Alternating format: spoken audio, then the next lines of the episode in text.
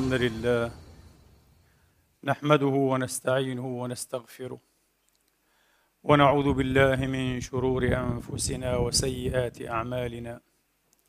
من يهده الله فلا مضل له. ومن يضلل فلا هادي له. وأشهد أن لا إله إلا الله وحده لا شريك له. ولا نظير له ولا مثال له. وأشهد أن سيدنا ونبينا وحبيبنا محمدا عبد الله ورسوله. وصفوته من خلقه وأمينه على وحيه ونجيبه من عباده. صلى الله تعالى عليه وعلى آله الطيبين الطاهرين وصحابته المباركين الميامين وأتباعهم بإحسان إلى يوم الدين وسلم تسليما كثيرا. عباد الله أوصيكم ونفسي الخاطئة بتقوى الله العظيم ولزوم طاعته. كما أحذركم وأحذر نفسي من عصيانه سبحانه ومخالفة أمره. لقوله جل من قائل من عمل صالحا فلنفسه ومن أساء فعليها وما ربك بظلام للعبيد. ثم أما بعد أيها الإخوة المسلمون الأحباب أيتها الأخوات المسلمات الفاضلات. يقول الله سبحانه وتعالى في كتابه العزيز بعد أن أعوذ بالله من الشيطان الرجيم. بسم الله الرحمن الرحيم. وإلهكم إله واحد لا إله إلا هو الرحمن الرحيم. إن في خلق السماوات والأرض واختلاف الليل والنهار والفلك واختلاف الليل والنهار والفلك التي تجري في البحر بما ينفع الناس وما أنزل الله من السماء من ماء فأحيا به فأحيا به الأرض بعد موتها وبث فيها من كل دابة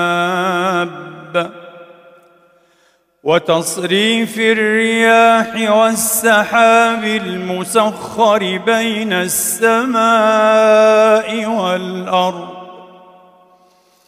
والسحاب المسخر بين السماء والأرض لآيات لقوم يعقلون. ومن الناس من يتخذ من دون الله أندادا يحبونهم أندادا يحبونهم كحب الله والذين آمنوا أشد حبا لله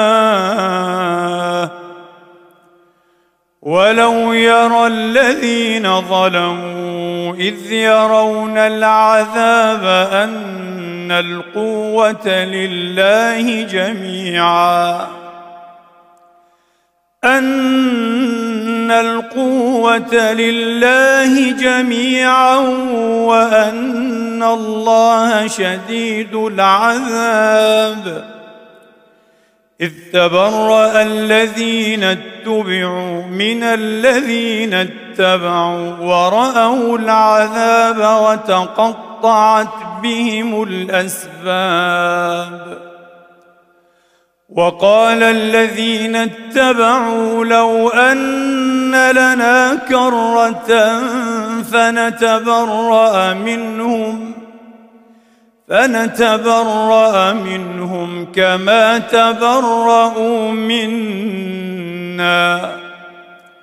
كذلك يريهم الله أعمالهم حسرات عليهم وما هم بخارجين من النار.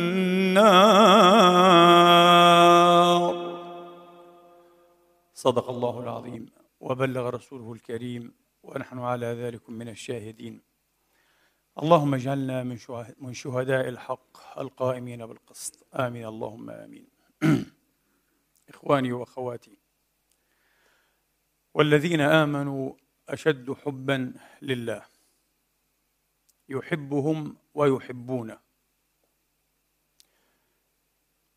ليس من المستبعد أن يحب المرء وهما أو أن يحب وثنا. وقد أحب هؤلاء العادلون بالله المشركون به أوثانا وآلهة مزعومة اتخذوها أندادا من دون الله. ورد الله تبارك وتعالى عليهم بالقول والذين آمنوا أشد حبا لله. وهنا يثور سؤال ولم لا يكون حب المؤمنين لله من باب حب الأوهام أيضا؟ كما ذهب إلى هذا غير واحد من كبار فلاسفة الإلحاد مثل فويرباخ وسيغموند فرويد وغيرهما. في الحقيقة الجواب أيضا في كتاب الله عز وجل وهو قوله يحبهم ويحبون يحبهم ويحبون. أن تحب الأوثان نعم يحصل ويقع لكن أن تحبك الأوثان هات الدليل. أن تحبك الأوثان. هاتي الدليل. أن تحب الأوهام. واقع وحاصل. كأي من وهم يستهام. المرء في حبه. على أنه وهم من نزج الخيال وإبداعه. لكن أن يحبك الوهم. أقم البرهان. الله تبارك وتعالى قال يحبهم ويحبونه. من جهتهم يحبونه. هنا لا تنتهي المسألة. لكن من جهته يحبهم. ويصير السؤال ما علائم ودلائل هذا الحب؟ كيف نعلم أنه يحبنا لا إله إلا هو؟ كيف نعلم أنه يحبنا؟ وإذا تبرهن أنه يحبنا تبرهن أنه موجود ولا نقول مدرك ولا نقول واع آه، وإنما عالم حسبما وصف نفسه. أنه موجود وعالم بنا وبمشاعرنا بحبنا إياه لا إله إلا هو. قد يوجد موجود أيها الإخوة وقد تحبه لكنه لا يشعر بحبك وبالتالي لا يبادلك حبا بحب. المخ الزواحفي مثلا المخ الزواحفي.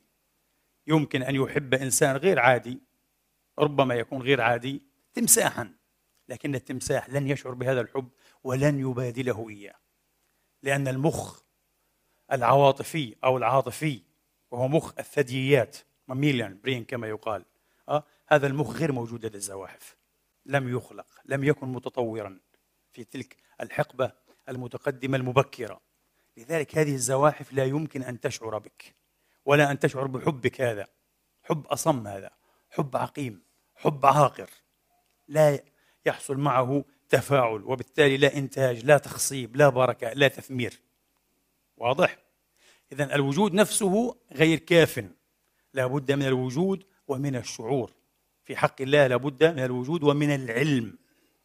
لكي يحبك كما تحبه فهو موجود وعالم لا إله إلا هو.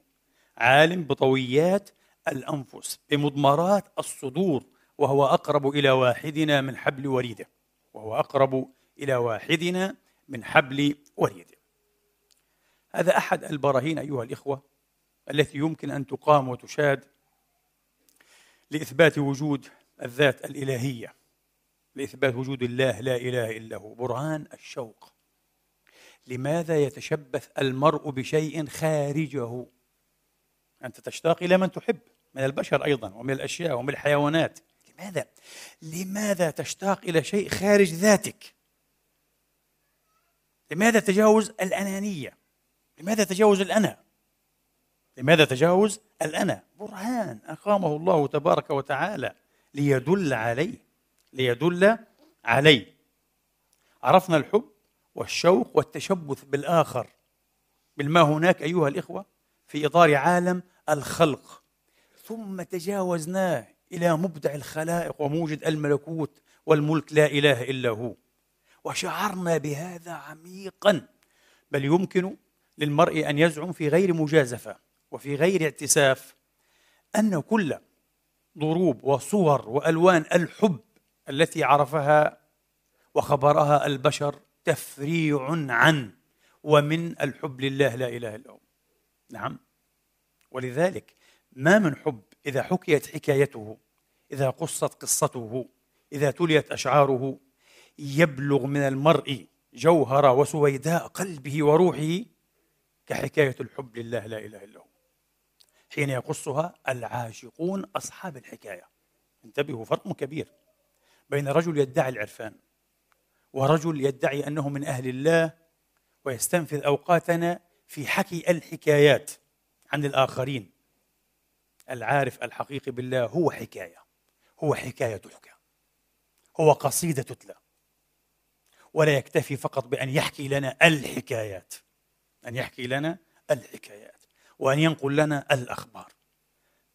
هو يغدو خبرا من الأخبار أيها الإخوة ويعيض ويعود بصدق عرفانه وصدق محبته للحق لا إله إلا هو حكاية تحكى.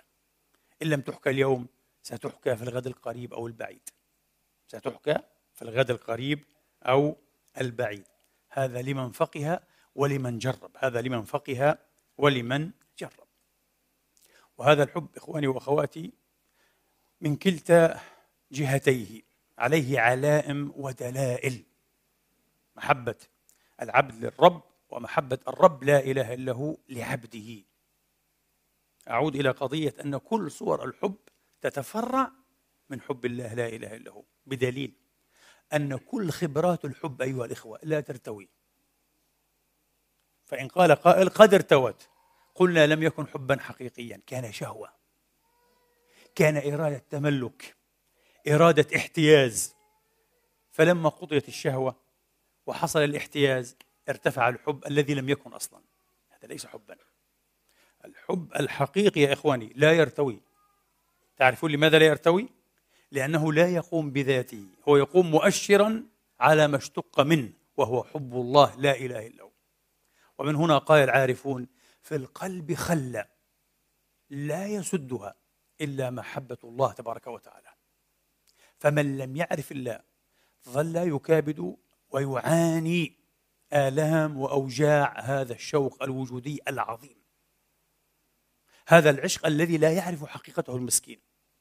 ويظن أنه عشق للحسن والجمال والشهوات والأملاك والبذخ الفارغ. ليس هذا. ومن هنا سر تأثرنا حين نسمع كما قلت لكم حكاية صادقة عن محب صادق لله من هؤلاء العارفين الكبار. قصيدة شعر تتلى ولو كانت حتى مترجمة. تتأثر. تأثرا غير عادي. لماذا؟ لأن ما يتلى علينا ويحكى ويقص يحرك ذلك الحب الكامن الذي لم نستثره بالتجربة لم نحفزه لم نبعثه من مكمنه إنه حب الله. في قلب كل مخلوق في قلب كل موجود. ومن الجميل ما ذكره بعض كبار النحاة أن الله الاسم الجامع الاسم المفرد لفظ الجلالة الله أصله الإله. والعرب تستثقل هذه الهمزة الإله. فحذفت ثم اعتورت الكلمة ثم اعتورت الكلمة إجراءات تضغيمية من الإدغام أو إدغامية وحركية فأصبحت الله وأصلها اللا آه بالكسر فأصبحت الله. ثم ذهبوا ليبحثوا في أصل الاشتقاق. ماذا اشتق الإله وهو أصل الله؟ ذهب بعضهم وأنا أميل إلى هذا وأرتاح إليه جدا. من ولها يوله ولان. الوله هو العشق يا إخواني. لأن الله تعشقه موجوداته وإن من الحجارة لما يهبط من خشية الله. وإن من شيء إلا يسبح بحمده ولكن لا تفقهون تسبيحهم. إنه كان حليما غفورا. من وله يوله ولها والوله شدة الحب والشوق والجزع على الحبيب وعلى الحب. امرأة ولها ذهب عقلها جزعا على إيه؟ ابنها الذي فقدته مثلا أو سجن. تولهت المسكينة. آه، فأصبحت ولها الولة شدة الحب والعشق. وربما ضياع العقل ونفاذ الصبر بسبب فقد المحبوب. قال مولانا عبد الرحمن الجامي قدس الله سره الحب كالصاعقة يشعل النار في الصبر والعقل جميعا فيصير هباء منثورا. لا صبر ولا عقل. شوف هذا يقشعره البدن مباشرة. لماذا؟ حديث عن حب الله هذا ليس عن حب النسوان والولدان والقصور والأموال عن حب الله. يقول الحب كالصاعقة يشعل النار في العقل والصبر جميعا لا عقل ولا صبر. فيصبحان أو يعودان هباء منثورا لا عقل ولا صبر. إنه الوله إنه الوله فراغ القلب من كل شيء إلا من الله. لا إله إلا هو. وهذا له علائم كما قلت لكم وعليه دلائل. ولا بد من أن يختبر الحب. قبل أن نذهب إلى العلائم والدلائل لا بد أن يختبر. الله تبارك وتعالى يختبر زعم من يزعم حبه ودعوى من يدعيه ودعوى من يدعي حب المولى لا إله إلا هو. فيبتليه بأشياء. يسوق إليه أمورا. ليرى هل هو صادق في الدعوة أم مخادع كذاب؟ حاشاكم. كذلك الرجل الذي استهيم مرة بامرأة جميلة بارعة الحسن والجمال. فجعل كلما عرضت له يتعقبها ويمشي وراءها وأحست هي بهذا. حتى إذا كان ذات يوم خلا بها في زقاق من الأزقة فقال لها يا أمة الله والله ما عدت أعرف للطعام والشراب معنى والنوم زايلني. مذ عرفتك ورأيت هذا الحسن البارع؟ لقد تدلهت بك وفرغ قلبي من كل شيء إلا من خيالك وطيفك. فارحميني. يعرض نفسه بالحال عليها. قالت له من أين لي أنك صادق؟ ولعلك إذا رأيت أختي التي تفوقني وتبذني جمالا وبراعة. تلتفت إليها. وتتركني. إن قالت لعلك أن وتتركني. لا أدري. وتتركني. فجعل يستوثق لنفسه بأغلظ الأيمان والأقسام. تالله وبالله ووالله. فقالت هيا ذا قادمة. فالتفت مباشرة. فصكته بخفة على قذاله. قالت له تدعي الحب. أيها الكذاب وفي أول اختبار تسقط. كذاب. كذاب. من ادعى محبة الله لم يلتفت إلى غير الله والله أكبر. كم مرة نقولها؟ الله أكبر. أكبر في جماله وأكبر في محبوبيته وأكبر في أن يلتفت إليه من كل شيء. فمن عرف الله لم يلتفت عن الله إلى شيء سوى لأنه أكبر. وتحقق هنا إيه؟ بمعنى هذه الأكبرية هو. تحقق بفهمها ودركها ووعيها أنه أكبر لكن إن التفت فالمتلفت لا يصل والمتسلل لا يفلح وإنما هو لص من اللصوص وإنما هو لص من اللصوص. ويوشك أن يكون تدين الكثيرين من الناس لصوصية. وسرقة يا إخواني. يضحكون ويخدعون ويغشون أنفسهم بأنهم يريدون وجه الله وبأنهم يحبونه وإنما ذلك فقط من أجل أن يصيبوا به الدنيا. ولذلك يختبر الله من ادعى حبه. يختبر الله من ادعى حبه. وفي رأس الاختبارات كما أعطاه اللذيذ المشوق الحلو السكري العذب يسوق إليه المر الحنظلي والجشب الغليظ. والحامي الساخن مرائر الامتحانات ليرى. فأما الصادق فهو على حالة واحدة لا يرى من الله إلا كل جميل. لا يرى من الله إلا كل جميل. وأما المخادع الكذاب فسريعا يفتضح. فسريعا يفتضح. يحكى أن السلطان العظيم محمود ابن سبكتكين الغزنوي من أعظم سلاطين المسلمين وأجلهم وكان يتعاطى العلم أيضا ويقرب العلماء والصلحاء.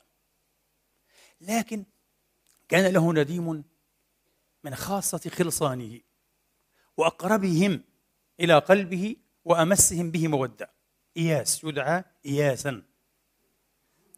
اتفق ذات يوم أن تناول السلطان محمود الغزنوي قثاء خيارة. خيارة. كسرها بإثنين. وأعطى إياسا نصفها وأخذ هو النصف. فشرع إياس مباشرة يأكل ويأكل بالتذاذ.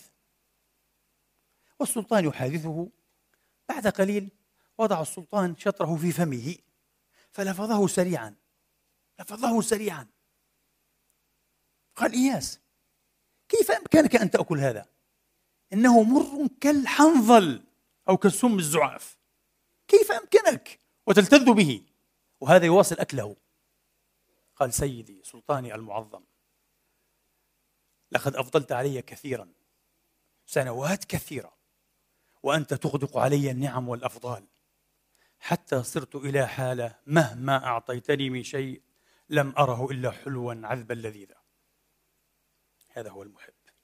هذا الذي عرف الله وهذا الذي شكر نعمة الله. عمرك الله ما عمرك. عشرين ثلاثين أربعين خمسين سبعين ثمانين سنة. وساق إليك من وجوه النعم والأفضال ما الله به عليم وما تستذكر أنت بعضه ونسيت أكثره. فإذ أراد أن يختبرك في مسألة أو مسألتين أو ثلاث عدت إلى حافرتك وانقلبت على عقبيك وجعلت تشكو وتتذمر وتتسخط. أين الحب؟ ما في حب هذا كذب. ما في حب. المحب الحقيقي كما قلت لكم. لا يعود يميز. أبدا كله لذيذ كله حلو. ما مسني قدر بكره أو رضا. إلا اهتديت به إليك طريقا. أمضي القضاء على الرضا مني به. إني وجدتك في البلاء رفيقا. يا إخواني هذا معنى لطيف أسوقه الآن. وجميل جميل جميل عميق. لو أن الله تبارك وتعالى أكرم عبدا به لكان أكرمه بواحدة من أعظم وأجسم وأجل الكرامات. اللهم أكرمنا بذلك. وهو المعنى الذي عرضه أبو سعيد النوري رضي الله تعالى عنه وأرضاه حين قال ولي الله العارف بالله يقبل من الله كل ما يريده الله عليه. ما يريده الله مما لا يد له فيه ولا لغيره من الناس. أمر من عند الله. الله يريده مهما كان صعبا. ويقبله ويرضى به. مش فقط يصبر عليه أو يسلم يرضى به يفرح به. كأنه ليلة القدر. إذا طرقت بابي من الدهر فاقة فتحت لها باب المسرة والبشر وقلت لها يا أهلا وسهلا ومرحبا فوقتك عندي احظى من ليلة القدر. عجيب. أنك تفتاق تفتقر. تكرث تصاب. قال نعم. الله أراد هذا لي هو الخير كله. هذه ليلة القدر. فتوحي مرهون. أو مرهونة بها بهذه الليلة الرضيت. وأحببت ما أحب الله لي. فينقلب الأمر تماما. ليعود فتوحا حقيقيه ليعود لذة ونعيما بعد أن كان الما وعذابا. قال ولي الله العارف بالله يقبل عن الله أو من الله كل ما يريده عليه. الله يكافئ بماذا؟ يقبل منه كل ما فعل. لا إله إلا الله. إيش هذا؟ الإنسان يخطئ. الله يقول له معفو. الإنسان يتجاوز يقول له مسامح يا عبدي مسامح. أنت تحملت ما لا تتحمله الجبال من اختباراتي وأنا الآن أجوز لك وأسمح لك ما أخطأت به. تماما كما قال السيد الأجل صلى الله عليه وآله وأصحابه وسلم ما على ابن عفان ما فعل بعدها أبدا. أوجب عثمان قال. عثمان اختبر بالمال وأعطى أعطى الجزيل الكثير والنبي كان يعلم. أن سيدنا عثمان سيخطئ وقال على هنات والله يغفر له. قال ستكون له هنات. أخطاء أخطاء معينة حتكون صغيرة صغيرة. الله سيغفرها له. لماذا؟ لأن عثمان ابتلي أه؟ ابتلي فنجح في الابتلاء. جاز الامتحان. أوجب أوجب. عثمان ما على ابن عفان ما فعل بعدها أبدا. عجيب عجيب. يونس عليه السلام أخطأ خطأ يسيرا. ترك التبشير بالدعوة إلى الله من غير أن يأذن الله له فكان أن التقمه الحوت وهو مليم. هو الذي غلط. الله لم يتجاوز عليه هو الذي تجاوز. لكن موسى ألقى الألواح المكتوبة بخط القدرة ويقال إنها تكسرت. لم يثبت هذا لكن في القرآن وألقى الألواح. هذا في كتاب الله في سورة الأعراف. عند أهل الكتاب وأنها تكسرت. لا في القرآن أيها الإخوة. في القرآن لا يوجد ولا موضع واحد أن الله عتب عليه. إشارة عتب. كيف ترمي الألواح؟ لأن موسى مر باختبارات كثيرة. وكان نعم العبد يخرج منها نعم العبد. مشحرا كالذهب الإبريز. مشحرا صافيا كالذهب الإبريز. فلم يعتب الله تبارك وتعالى عليه إخواني وأخواتي. واضح؟ من الدلائل يا إخواني على صدق محبة العبد الله تبارك وتعالى. أن العبد إذا أحب الله بصدق أحب أولياء الله. حبا عجيبا. هذا الحب لا يفهمه لا كافر ولا مسلم لم يجربه. ما رأيكم؟ أي مسلم قرأه في القرآن الكريم. وألف بين قلوبهم لو أنفقت ما في الأرض جميعا ما ألفت بين قلوبهم ولكن الله ألف عجيب. ما هذا الذي لا يمكن أن يشترى بأموال الأرض كلها؟ الله يلفتنا. يقول شيء غير ما تتخيل.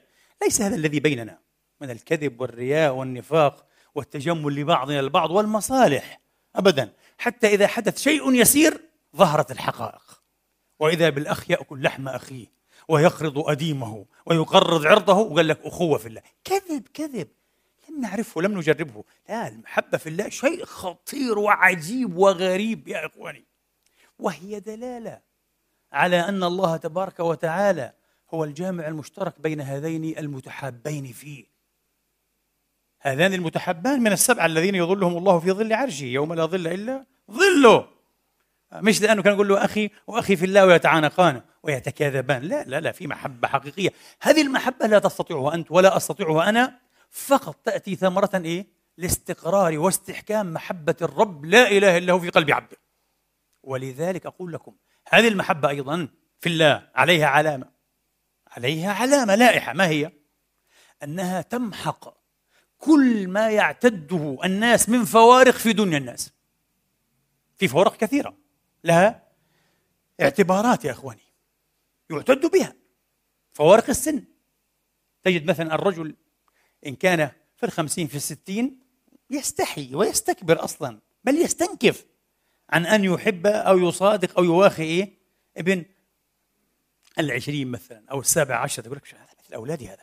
كلام فارغ. يروح يلعب مع أطفال زيه أو شباب زيه مراهقين. أنا أنا عمري 50 سنة ورجل لي حجمي ولي وضعي وحيثيتي. ما ما, ما بصير. لا يلتئمان لا في الله يحصل. تجده في التسعين من عمره. ويحب حبا أكثر مما يحب أبنائه أو بعض أبنائه. رجلا في العشرين. غريب. إيش المناسبة بين رجل في التسعين ورجل في العشرين؟ هذا من أهل الله وهذا من أهل الله. هذا نور الله في قلبه وعلى وجهه ولسانه وهذا نفس الشيء نور الله في قلبه وعلى وجهه ولسانه. الله جمع بينهما. امحق فارق السن. عجيب وغريب. وفي حكايات وقصص لكن المقام لا يتسع لذكرها. عجيبة. بها عاد بعض الملاحدة إلى دين الله لما رأى هذا. فهم كان ذكيا. فهم أن الذي يجمع بين شيخ ثمانيني وبين شاب عشريني أمر غير عادي غير طبيعي بالمرة في دنيا البشر. وفي أيام يسيرة تتوثق المودة حين يلتقي رجلان في الله. قال آه اجتمع عليه وافترقا عليه. الله موجود هنا هو الجامع المشترك لا إله إلا هو. كذلك يمحي حجاب الغنى والفقر. هذا غني ملياردير وهذا فقير مملق المسكين ابدا. بينهما المحبة في الله عجيب.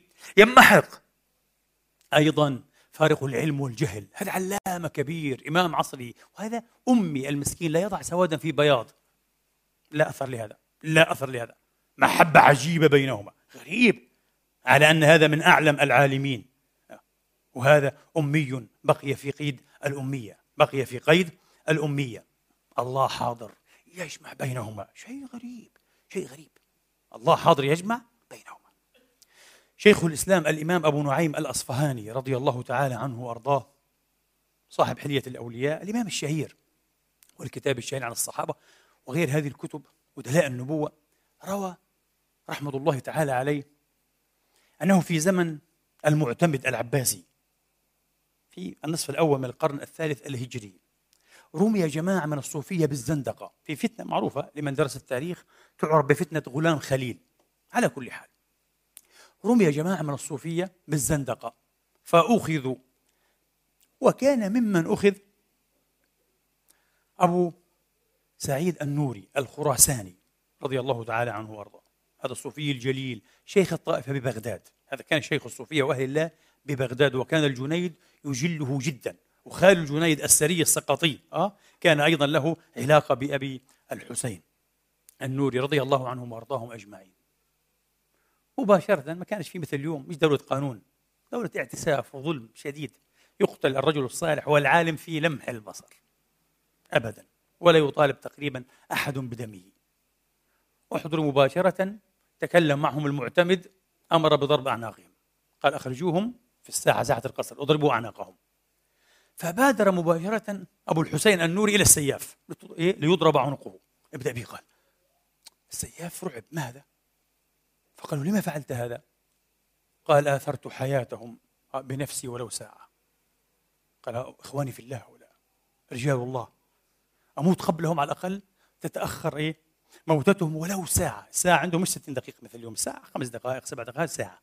في اللغة الفقهية واللغة العربية القديمة الساعة سبع دقائق عشر دقائق هذه الساعة يقللها كما في الحديث الصحيح. ساعة. مش 60 دقيقة هذا اصطلاح حادث. آه، قال أثرت حياتهم بنفسي ولو ساعة. رعب السياف ألقى السيف وعاد إلى المعتمد. في خير سياف وفي عقل. مش عابد للمعتمد من دون الله. ضمير يتحرك. عاد قال يا سيدي وقع كذا كذا كذا كذا. وأشفقت أن أضرب أعناقهم. شو رأيش هذا الشيء غريب هذا. فأجفل أيضا وأوجل المعتمد. فأمر بأن ترفع قضيتهم إلى قاضي القضاء إسماعيل ابن إسحاق الجهضمي رضي الله تعالى عنه وارضاه معروف هذا. القاضي إسماعيل مشهور علامة كبير. فأخذوا أيضا إلى القاضي فبدأ بأبي سعيد النوري وسأله مسائل في العبادات فأجاب بأحسن جواب. في كل مسألة أجاب أجاب. القاضي إسماعيل تحير عجيب هذا الرجل يعرف الشرع ويحترم الشرع تماما ومترسم أيضا برسوم الشرع فيما يبدو لماذا يتهم بالزندقة. ثم إن أبا الحسين النوري قال له بعد أن فرغ من جوابات الأسئلة كلها وبعد هذا فإن لله رجالا يتكلمون بالله ويسمعون بالله ويبصرون بالله ويتعاطون بالله. فانخرط قاضي القضاة في بكاء مر ثم قال إن كان هؤلاء زنادقة فليس لله على وجه الأرض موحد. قال هؤلاء الموحدون. والشاهد إخواني وأخواتي في هذه القصة العجيبة الغريبة أن هذا الرجل فدى إخوانه بنفسه. محبة في الله. الله حاضر هنا وهو يعلم أنه لن يفقد شيئا. كلنا في قبضة الله وإنا لله الآن إنا لله وإنا إليه راجعون وإنك ميت. أنت ميت. في الحقيقة ميت أصلا. وهذا بل هذا مما يعلي مقامه عند الله تبارك وتعالى. هذا مما يعلي مقامه عند الله تبارك وتعالى. الذي يصدق في حبه لله تبارك وتعالى يا إخواني يفنى عن نفسه. مش عن حظوظ نفسه حتى عن نفسه يفنى مسكين. عن نفسه يفنى. لا يعود يراها ولا يحس بها. يفنى في حبيبه لا إله إلا هو. كما قال مولانا جلال الدين الرومي قدس الله سره. قال اليوم صرت إلى حالة لا أفرق فيها بين الحمار وحمله. بين الحمار وحمله. واليوم صرت إلى حالة لا أميز فيها الشوكة من الوردة. والذي فعل هذا بي حبي. الذي فعل هذا بي حبي. حتى لم أعد أميز. من هو المحب ومن هو المحبوب؟ من هو المحب ومن هو المحبوب؟ أمسي. أفضى بي السكر إلى باب حبي. أمسي. أفضى بي السكر إلى باب حبي أي محبوبي. واليوم لم أعد أرى الباب ولا الدار أصلا. لا باب ولا دار لها باب. قال في العام الفائت كان لي جناحان. هما الرغبة والرهبة الخوف والرجاء. قال أما اليوم فما عدت أدري ما الجناحان ولم أعد أعرف الطيران. وتلاشت عني مخاوفي الضائعة. تلاشت عني مخاوفي الضائعة.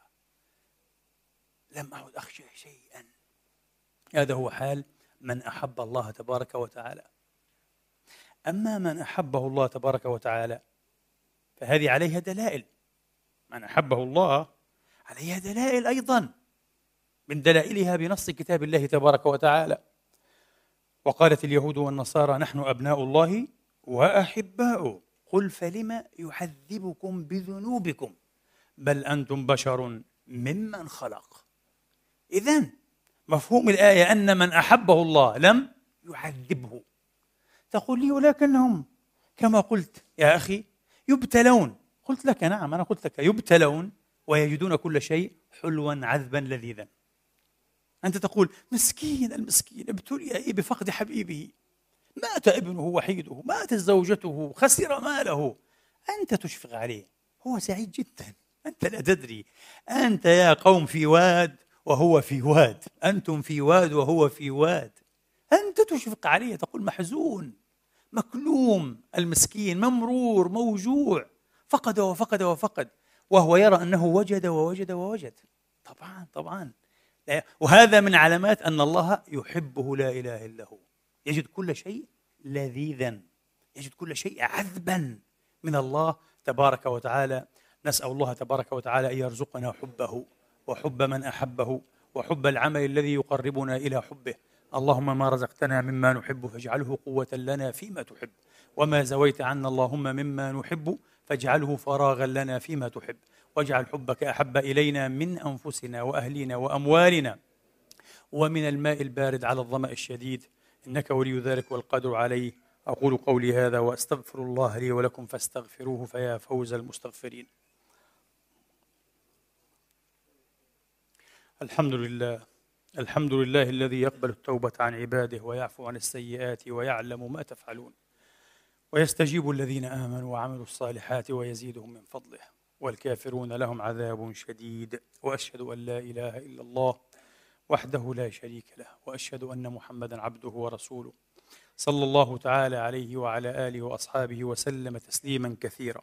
فيا ليتك تحلو والحياة مريرة ويا ليتك ترضى والأنام غضاب ويا ليت الذي بيني وبينك عامر وبيني وبين العالمين خراب. إذا صح منك الود فالكل هين وكل الذي فوق التراب تراب. يا ما أحيلاها من أبيات يستحليها أيضا السمع سمع المؤمن وسمع المحب لأنها عن المحبوب الأعظم لا إله إلا هو. أختم إخواني وأخواتي هذه الخطبة بسؤال وجوابه. لما نشعر ونلمس جمالا وروعة خاصة لكلام أناس عن رب العزة. في حين يردد الكلام نفسه انتبهوا. لا أتحدث عن كلام آخر. لتفاوت ما بين الكلامين قد يقال. لا لا لا. يردد ربما الكلام نفسه آخر. ممن ينتمي إلى الدين وربما ربما. آه. يوهم أنه إيه؟ من السالكين سبيل العرفان وولاية الله الخاصة. فلا نجد شيئا. هنا تخشع وهنا يعسو ربما قلبك. غريب. تسمع الذكر. تسمع ما يذكر بالله. والقلب يقسو. عجيب. الذي يحدث؟ طب هذا شيخ. وهذا شيخ. لما الكلام هنا له روعة له جمال. طلاوة. ديباجة خاصة. تأثير من نوع استثنائي. وهنا غير موجود. تعرفون لماذا؟ هذا الكلام خارج من قلب محب. عرف الله وأحبه. وهذا قلب يدعي أنه عرف الله وأحبه يدعي من أصحاب المزاعم. كلامه ميت. كلمات ميتة ميتة ميتة. تخرج ميتة وتقع ميتة. ولا نعود منها بشيء نبقى كما نحن وربما نقسو ولذلك وداعيا إلى الله بإذنه. ليس كل من شاء أن يزعم أنه يدعو إلى الله. مأذون أنت بطريقة أو بأخرى يعني كيف؟ كيف عرفت أنك إيه؟ مستأهل لأن تدعو إلى الله وأن تدل على الله؟ هل لك تجربة صادقة مع الله؟ هل لك سر بينك وبين الله عز وجل؟ سر. تخبأه ليوم الدين لا تريد أن يطلع عليه لا إنس ولا جن. هل لك؟ مكافأة من الله لأنك سرت على دربه بالصدق سنين طويلة أو حتى يسيرة لا ندري بحسب قوة الصدق والإخلاص. وداعيا إلى الله بإذنه. بإذنه. فرق بين من هو مأذون فرق بين بين من هو إيه؟ مزعوم. مزعوم له أنه يدعو إلى الله. فرق لذلك العارفون بالله أيها الإخوة هم أحكم منا. هم أساتيذ هذه الطريق. من لم ينفعك لحظه لم يفدك لفظه قبل أن يتكلم. وهذا أتى مصداقا للخبر الذي رواه الطبراني وأبو نعيم وغيرهما. يا رسول الله حين سئل صلى الله على رسول الله وآله وسلم تسليما كثيرا من هو الولي؟ تحدثه عن الولي وتقول من عاد لي وليا في الحديث القدسي فقد أذنته بالحرب. الله شيء عظيم عند الولي هذا. مخرب مجتبى قال من؟ حين سئل عن أولياء الله قال من إذا رؤوا ذكر الله؟ بمجرد أن ترى قلبك أنت يلين ويذكر الله. لأنك إزاء الرجل مع الله 24 على 24 حتى في نومه. مع الله باستمرار. يعيش بالله ولله. فإذا رأيته القلب رق ولهج بذكر الله تبارك وتعالى. وهذا فرق بين كلام رجل كلامه حديث عهد بربه. من واقع الخبرة. من بين لحم ودم الخبرة والعيش. وبين رجل كلامه مأخوذ من الكتب والآن من الإنترنت طبعا كمان. فرق كبير جدا. سأختم بقصة هي تحفة هذه الخطبة إن شاء الله تعالى. تؤكد هذا المعنى بطريقة رمزية ولا أروع. كان الشيخ أفتار كان الشيخ أفتار قدس الله سره قد أبل من مرضه. قد أبل من مرضه. وكان الجو مشتيا كان شتاء قارسا زمهريرا. والماء من البرودة بحيث لا يمكن أن يمسه الشيخ جلده إذا نهض لصلاة الفجر. بارد بردا شديدا. ولكن تلميذه ومريده الصادق المحب الصادق في حبه لشيخه دائما ما كان يستيقظ قبل شيخه ويسخن له الماء. وعود شيخه هذا. لكن فوجئ التلميذ هادي ذات ليلة ذات فجر ذات صباح بأن شيخه استيقظ قبله.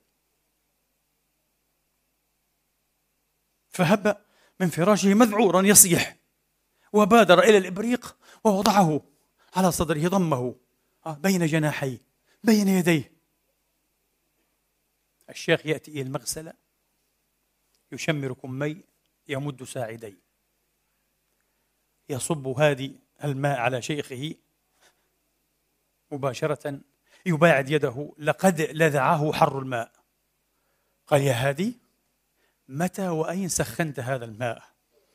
قال على حر قلبي يا سيدي على حر قلبي يا سيدي. وهذا هو حرارة الكلام ونضج الكلام الذي يصدر من قلب ملوع مدلة مولة بحب الله ومعرفة الله. اللهم دلهنا وولهنا بحبك ودلنا عليك دلالة العارفين وأرشدنا إليك كما أرشدت إلى جنابك وحضرتك عبادك العارفين الصادقين. يا ولي المؤمنين يا رب العالمين لا إله إلا أنت سبحانك إنا كنا من الظالمين. اغفر لنا ما قدمنا وما أخرنا وما أسررنا وما أعلنا وما أسرفنا وما أنت أعلم به منا وما جنينا على أنفسنا لا حول ولا قوة إلا بالله العلي العظيم. اللهم أحسن عاقبتنا في الأمور كلها وأجرنا من خزي الدنيا وعذاب الآخرة. اللهم أعذنا من شر نفوسنا وألهمنا رشدنا واختم لنا بصالح العمل وبخير الصالحات وأعظم المبرات المباركات يا رب العالمين. اللهم ارحمنا في شهر الصيام. اللهم واغفر لنا في شهر رمضان.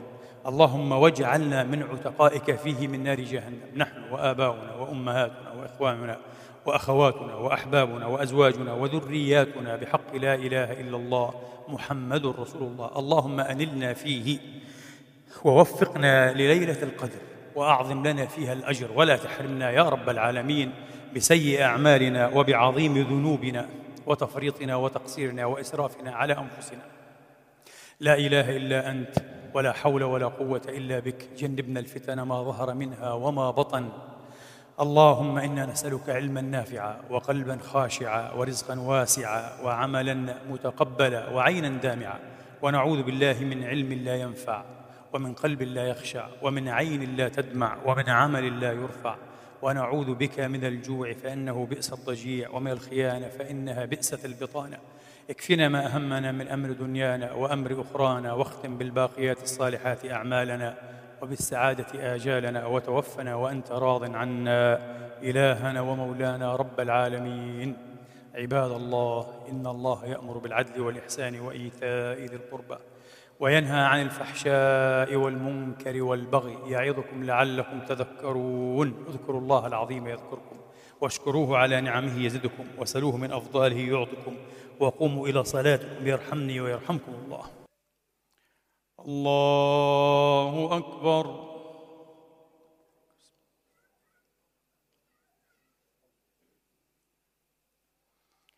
بسم الله الرحمن الرحيم.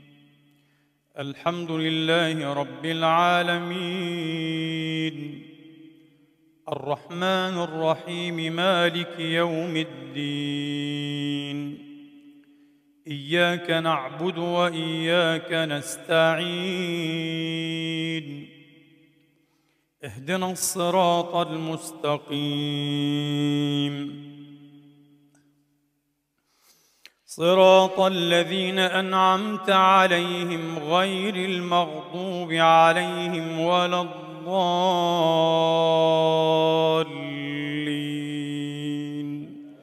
آمين.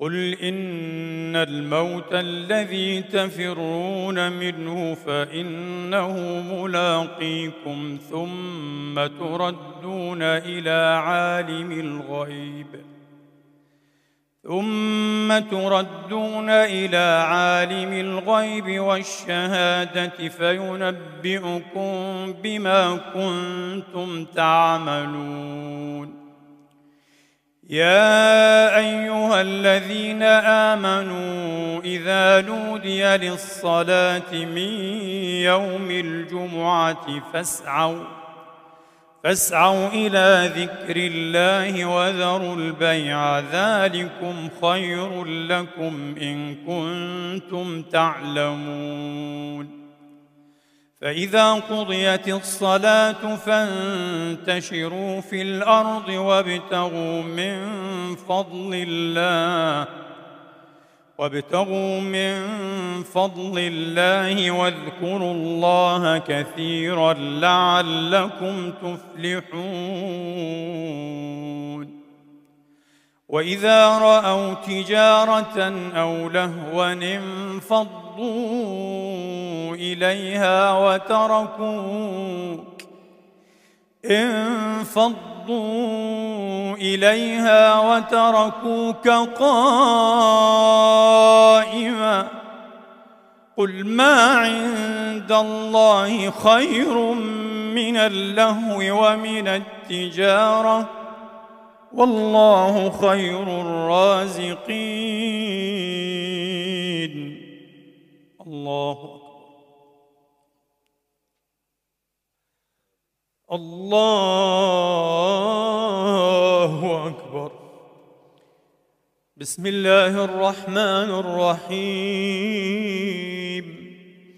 الحمد لله رب العالمين. الرحمن الرحيم مالك يوم الدين. إياك نعبد وإياك نستعين. اهدنا الصراط المستقيم. صراط الذين أنعمت عليهم غير المغضوب عليهم ولا الضالين.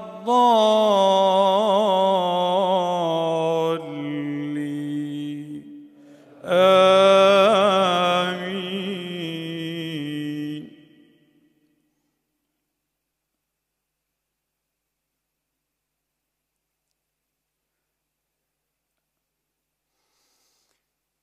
بسم الله الرحمن الرحيم. انا انزلناه في ليله القدر وما ادراك ما ليله القدر ليله القدر خير من ألف شهر تنزل الملائكة والروح فيها بإذن ربهم بإذن ربهم من كل أمر سلام هي سلام هي حتى مطلع الفجر. الله أكبر.